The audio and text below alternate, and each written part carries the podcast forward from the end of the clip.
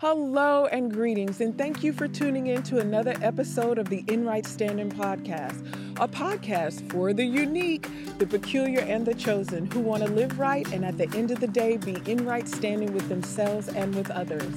I'm your host, Jada Cofield, and in today's episode, I want to talk to you about war women who hit the mark. Archery is the art, sport, practice or skill of using a bow to shoot arrows. Historically, archery has been used for hunting and combat. However, now it is mainly used as a competitive sport and recreational activity. A person who participates in archery is typically called an archer, and a person who is fond of an, or an expert is called a marksman. Most kings would often declare that the strength of their army was in the archers. If you had weak archers, you had a weak army, and one that could be easily defeated.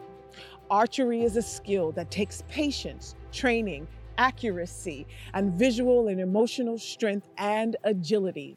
One would have to be able to run, jump, stop, aim, shoot, and hit the mark. As a child, I enjoyed archery at camp, and I was pretty good and came to appreciate accuracy in shooting. Archers were chosen specifically for battle and to hit the mark. When an archer did not hit the mark, the Greek word hamartia was called out. Can you guess what that word means? It simply means sin. Whenever an archer missed the mark on a bullseye, the word sin was shouted out, simply meaning, You've missed the mark. In 1990, the President of the United States, George H.W. Bush, declared the month of November as National Native American Heritage Month. My great great grandmother was a Cherokee Native American woman by the name of Mary Wynn. She had 12 children and was married to General Wynn, who was an outstanding farmer and businessman in his county in 1888. According to the article of The Power of Cherokee Women, the Europeans were very astonished by the place that the Cherokee women had in the lives of their tribes and with men. Cherokee women could equally express and share politically, economically, and theologically.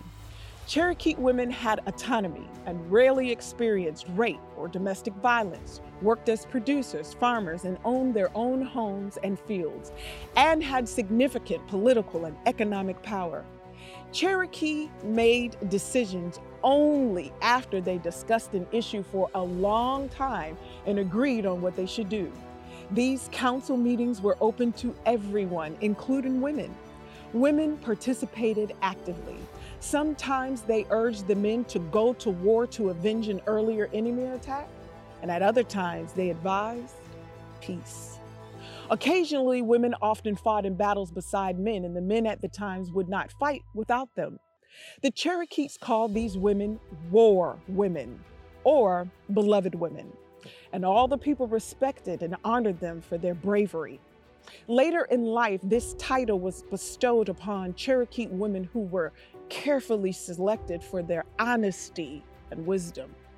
A war woman was and is a woman of faith and one who can hit the mark. We ladies may not have a bow and arrow, but we do have to fight. The question is when to fight, how to fight, what to fight, and why do we fight? How do I hit the mark? But whoever has doubts is condemned if they eat, because their eating is not from faith, and everything that does not come from faith is sin. Now, yes, this scripture is in part related to the customs of the Gentiles and what they considered was cursed or blessed to eat. However, the final statement is in regard to faith in general. If we do not have faith, we miss the mark. When I have no faith, I miss the mark. If an archer misses the mark, she is not yet fit for battle. She can fight the battle, but that does not mean she will win the war. Spiritual warfare is one of those things that some people choose to ignore, are afraid of, or not quite sure how to handle it. Whether you believe in spiritual warfare or not, we can all agree life is a battle and life can be a fight at times. What your individual fight has been or may be is, of course, inclusive to you. You may not have identified it as spiritual, but if you think hard and long, you can conclude that at some point in your life, either a person, place, or thing has had an adverse effect and challenging force against what you may have been trying to accomplish, and you had to decide to either push back or push through. It took faith to do so, and faith causes us to hit the mark. Faith is not just positive thinking, which can sometimes be denial. Remember, as I shared in the Business Women podcast, thinking big and executing the big are two different things. And there and that is where most people get stuck. Faith causes one to move in the direction of the desired target. I do not know about you, but when I have to fight, I want to either inflict a devastating blow to my attacker or opposer, or I want to win. Faith is not just for the defense, but it is also useful for the offense. When we do not have faith, we do not have on the proper armor, and we are missing the mark. We know faith is a fight because the Bible tells us to fight the good fight of faith. If you are going to fight, you have to be equipped for the fight and have the faith to fight. Next, we have to identify the target. You cannot hit a mark and you have not identified. Am I fighting for family, freedom, focus, or my future? They are all targets and they all matter. But if you don't know what it is you're fighting for and what you're supposed to be hitting, you will miss the mark. Wearing the helmet of salvation can then come into play and help you identify your target. The helmet covers your mind from attacks of confusion, uncertainty, distractions. Clarity of the mind lets me know what I'm dealing with or who. Once I identify my target or goal, then I can apply my faith to believe and I can take my shot. I can hit the mark. Are we together? You're fighting another sister, and the problem may be within. Like the Cherokee women, everything was discussed over a long period of time to receive clarity of situation and target and of mind. That's using your helmet to evaluate concepts and ideas, bouncing ideas around or bouncing ideas on each other's helmet. Are you hearing me? The Council of many the helmet not only protects you from outside harm, but from inward copyright infringement. The helmet also protects you from running wild mentally or being overtaken by the attack in your thoughts. With faith, I can believe and stand and say, I will get through this. It will pass. I will heal, and I am better than this, or I will accomplish my goal. I can hit my mark because I have faith to believe. I'm fighting back against the accusations, negative words, slander, or internal conversations that don't produce faith. My helmet is intact, no holes, so no arrows of destructive thoughts can get into my thought process and or cause brain damage or swelling. It's protecting me. My mental hygiene is up to par. I can fight, I can hit the mark. Even in the US military, certain mental illnesses are disqualifiers for service. Next, the breastplate of righteousness. The breastplate produces spiritual qualities. One quality is faith, which produces righteousness, which produces love, which produces judgment. Each one is a product of another and produces the other. If you do not wear your breastplate, you are missing yet another vital component to why you may be missing the mark. Love produces judgment. It's by God's love he then executes judgment, not out of hate. We are considered judges of the earth, and we can only do so based out of love. You can only fight a battle and hit the mark when you know you are fighting for love, not hate. Some people criticize Martin Luther King Jr. and Nelson Mandela Madiba's principles and doctrine of love, but that is because they did not understand that no spiritual battle can be fought or won without it. Study for yourself and see. It's one of the rules of engagement in kingdom affairs. This is why those men were chosen to lead such dramatic revolutions, and the same reason these types of men are hard to come by. I see so many women who take to the front line and they don't even love themselves, yet they want to lead an army of women. You loving yourself is not you posting and saying you do. In fact, therapists and human behavior specialists say it's the number one indication A woman doesn't love herself when she has to post that she does or about her value constantly.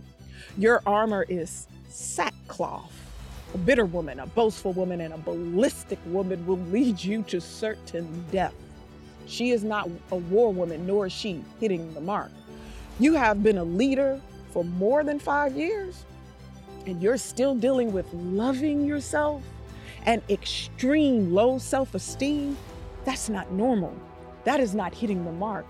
It is not God's will for your life. And someone has to tell you that. Another war woman needs to point it out. A leader I admired told us once, and she said, if you can notice everything someone is saying about you, doing to you, and treating you, then you are flying too low. You're with the chickens, and eagles can only see their mark. It took another war woman to point that out, and war women build other war women.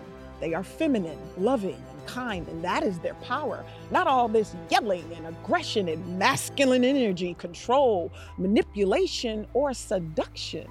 You're not a witch or enchantress. Stop trying to get people to fall in love with you and your persona. You liking me is not my mark. My mark is your heart with revelation, insight, to set the captive free in love. Are you hearing me? Any good fighter will tell you that you have to not only have your mind, but your heart in the game. I am a certified epee foil sword and dagger marksman. And one of the things I'm good at is disarming my opponent. And they always wonder how, and they get angry with me when I do. But what they can't figure out is the answer is simple. I know how to play the sport out of love, and they're playing it out of hate and to destroy me. God is not against the fight, it's how you're fighting that becomes the issue. Love always conquers in the end, and when you love a matter, hey, you can judge a matter.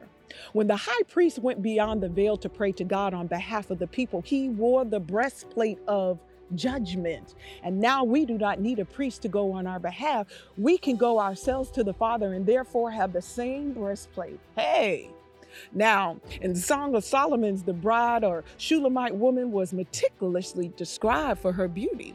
And there is a specific reference to her breasts being like two rows that are twins, which feed among the lilies. The breasts signify the inward qualities of faith and love the faith which produces righteousness, right standing with God.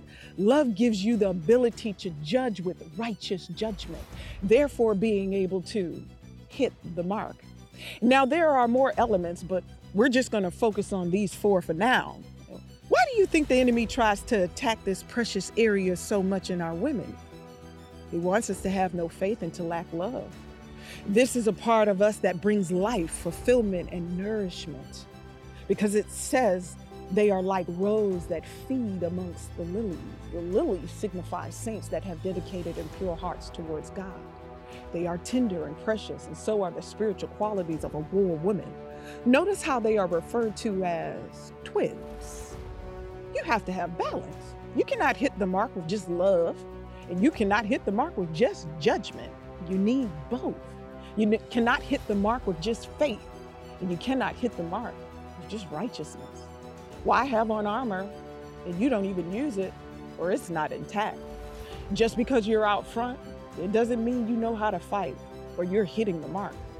If you have a rap sheet of bad behavior and lying and cheating and jealousy, unforgiveness, and have not reconciled your wrong with others, yourself, or with God, and you expect to hit the mark, your shot will definitely be off. And how do I know? Because Faith produces righteousness, and without the two, you cannot hit your mark. Your wins cannot always be a post on social media. You cannot fight a war and win with a bitter and bleeding heart. Idi Amin is proof of that, and so is Adolf Hitler and Saul. Love is a weapon, faith is a weapon, judgment is a weapon, and so is righteousness, along with one's helmet. This is something to think about, my friends. And I end with this. Thou shalt make the breastplate of judgment with cunning work. After the work of the ephod, thou shalt make it of gold and blue and of purple and of scarlet and of fine twined linen shalt thou make it. If the breastplate was to be crafted back then with fine intricacies and craftsmanship, how can you say you have yours on and it's in bad shape? The elements of our armor, which are more, are not just armor, they produce particular victories in the spirit. War women who hit the mark. Thank you for joining me for another episode of the In Right Standing podcast. And remember, at the end of the day, I want you to be in right standing with yourself, with others, and most importantly, with Christ. Until next time, the Lord be with you.